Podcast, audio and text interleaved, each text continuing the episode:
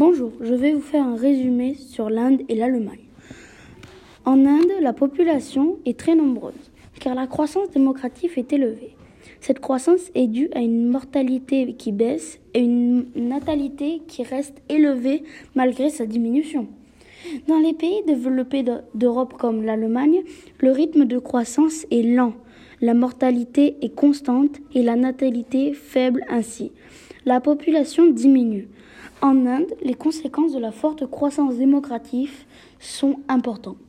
Les pays doivent faire face à de nombreux défis comme celui de la nourriture ou celui de l'accès aux services de base comme les toilettes, la salle de bain. Pour un pays comme l'Allemagne, la diminution de la population entraîne aussi des conséquences.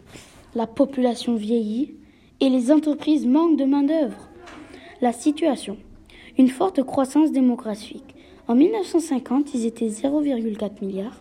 En 2015, ils étaient 1,3 milliard. Et en 2050, ils ont prévu d'être 1,6 milliard. Une fécondité en baisse. En 1950, les femmes étaient à 6 enfants en moyenne. En 2015, ils ont baissé ce nombre à 2,1 enfants.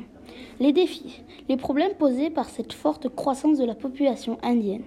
L'accès aux services de base, manque d'électricité, l'accès à la nourriture à cause de leur nombre, la population, la pollution en ville, à cause de vu qu'il y a trop de gens, ben, plus assez de place pour circuler et du coup beaucoup de véhicules.